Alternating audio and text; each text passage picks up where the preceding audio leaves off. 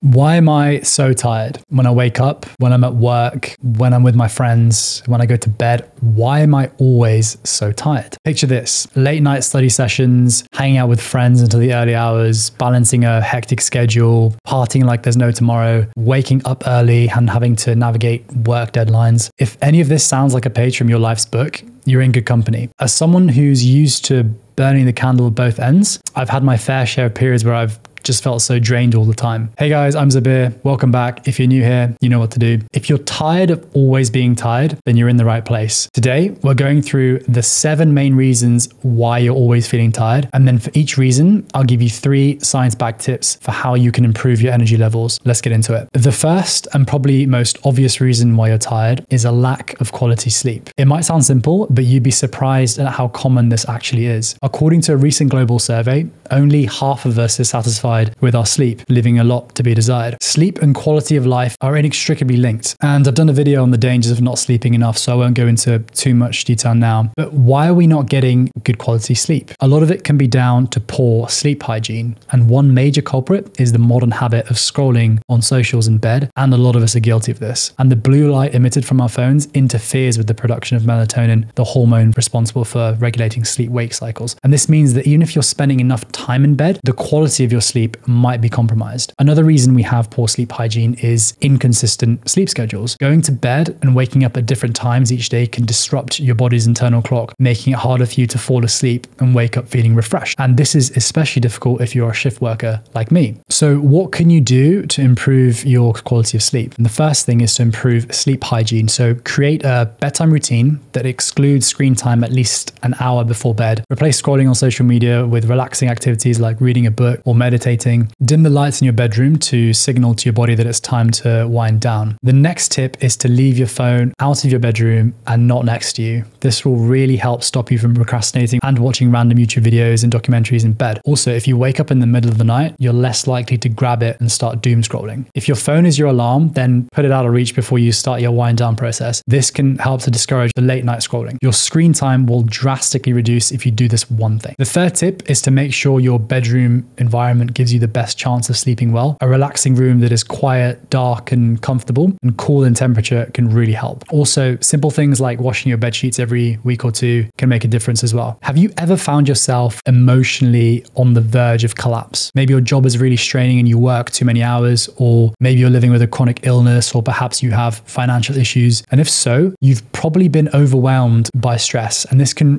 be really draining on your life. You can broadly break stress down into two categories acute and chronic. While moderate acute stress poses little risk and can actually be beneficial in instances like improving performance, chronic stress significantly impacts your whole body. And cortisol is the main stress hormone and it has lots of effects on the body. Chronic stress elevates your heart rate and blood pressure, and this increases the risk of you developing hypertension, which is high blood pressure, heart attacks, and strokes. And stress also interferes with the gut brain communication, leading to discomfort, pain, and potential digestive problems. On top of this, it also causes persistent muscle tension and you can get issues like migraine headaches and lower back pain. It has lots of other effects as well, like suppressing your immune system, and all of this can have a knock on effect on your health and your relationships and even your performance at work. At work, there's always so many patients to see because of the staffing pressures. You're working very long hours, you're doing nights and weekends, and you're missing your breaks, you're tired, and you have people's lives in your hands. It's a really high stress environment to be in. And I know that there have been times where I've just come home after a difficult day's work and you don't have the emotional or physical energy to be present with your family, your partner, or your friends. And over time, this can be really detrimental to your health. So if this is you, then here's what you can do. One thing that might help is to integrate stress relief techniques into your daily routine. Simple things like deep breathing, meditation, or stretching can help calm your mind. And if you're not sure where to start, I've done a video on meditation and that's really helped me. Another tip is to set clear boundaries at work to manage stress. If you're finding the work's getting a bit too much, then try communicating openly about it with your colleagues. Try to take breaks regularly and adhere to the hours that you've been given. And if this isn't practical and you find yourself working more than you should be, then this should be flagged. At the hospital, we have a process called exception reporting. If you're staying late and missing breaks and things, then you can submit a report. This alerts the department and lets them know of the issues sort of as they arise, and then they can make timely adjustments to work schedules. The third tip is to seek support from friends or family. You might not want to, but sharing your feelings with someone you trust can really help alleviate the burden of stress. If you're really unable to manage the emotional exhaustion, then it might be time to consult a medical professional for help. On to the next reason. Ironically, this is probably a key reason why lots of us are always tired. It's to do with caffeine. Caffeine operates by suppressing adenosine receptors in the brain, and adenosine is a neurotransmitter that promotes relaxation and drowsiness. So when caffeine steps in and blocks these receptors, it gives us that familiar jolt of alertness. But here's the catch caffeine doesn't actually increase your energy levels, it just masks the feeling of fatigue by inhibiting the signals of low energy. So it basically tricks your brain into thinking you're more awake and alert than you actually are. Also, caffeine can increase your heart rate, providing that amped up sensation we get from when we take that pre workout your friend swears by. One thing that you should be mindful is the half life of caffeine. And the half life is the time it takes for half of the caffeine to be eliminated from your body. And it's around four to five hours. So if you have a coffee at 4 p.m. to help push you through the last few hours of work, half of the caffeine content may still be circulating in your system when it's time to wind down for bed at 9 p.m. And because of this, it can really interfere with your sleep and then make you more tired.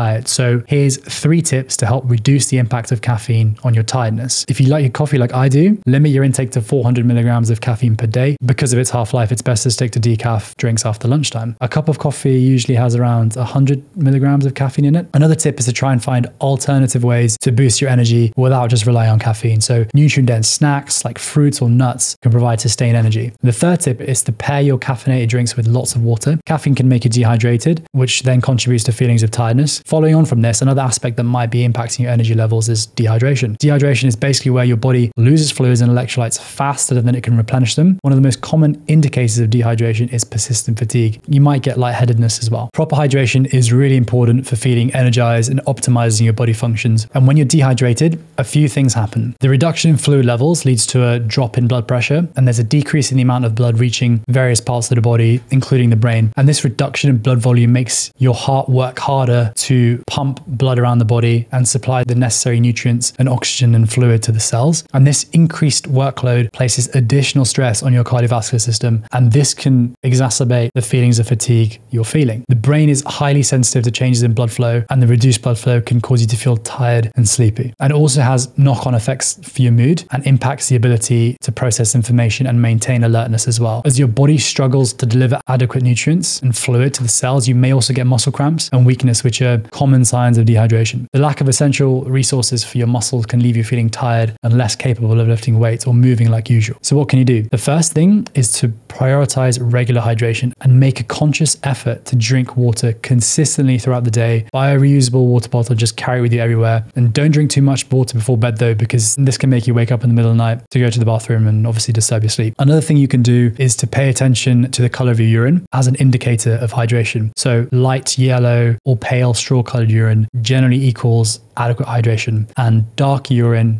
can indicate dehydration. Also, if you're at higher risk of being dehydrated because the weather's warm or you've been exercising or if you're sick, make sure you drink more than usual. The next reason has to do with diet. The food you consume serves as the fuel for your body, but not all foods are created equal. And your diet can have a big impact on your energy levels. Diets high in sugar, so fizzy drinks and processed foods can lead to rapid spikes in blood sugar levels, followed by sudden crashes. And these crashes can leave you feeling low on energy. On the other hand, complex carbs, like those found in whole grains and fruits and veg provide a more sustained release of energy. And I tend to not eat in the mornings because I feel more focused and alert when I don't eat first thing. I've done a video on intermittent fasting, so be sure to check that out as well if you're thinking of giving it a go. Also, you might want to be more cautious about the timing of your meals, especially close to bedtime. Eating heavy meals too close to bedtime can lead to indigestion and discomfort, making it harder for you to fall asleep. So, the first tip is to aim for a well balanced diet that includes lots of nutrient dense foods. It sounds boring, but it can make a big difference. Incorporating whole grains, lean proteins, fruit, and veg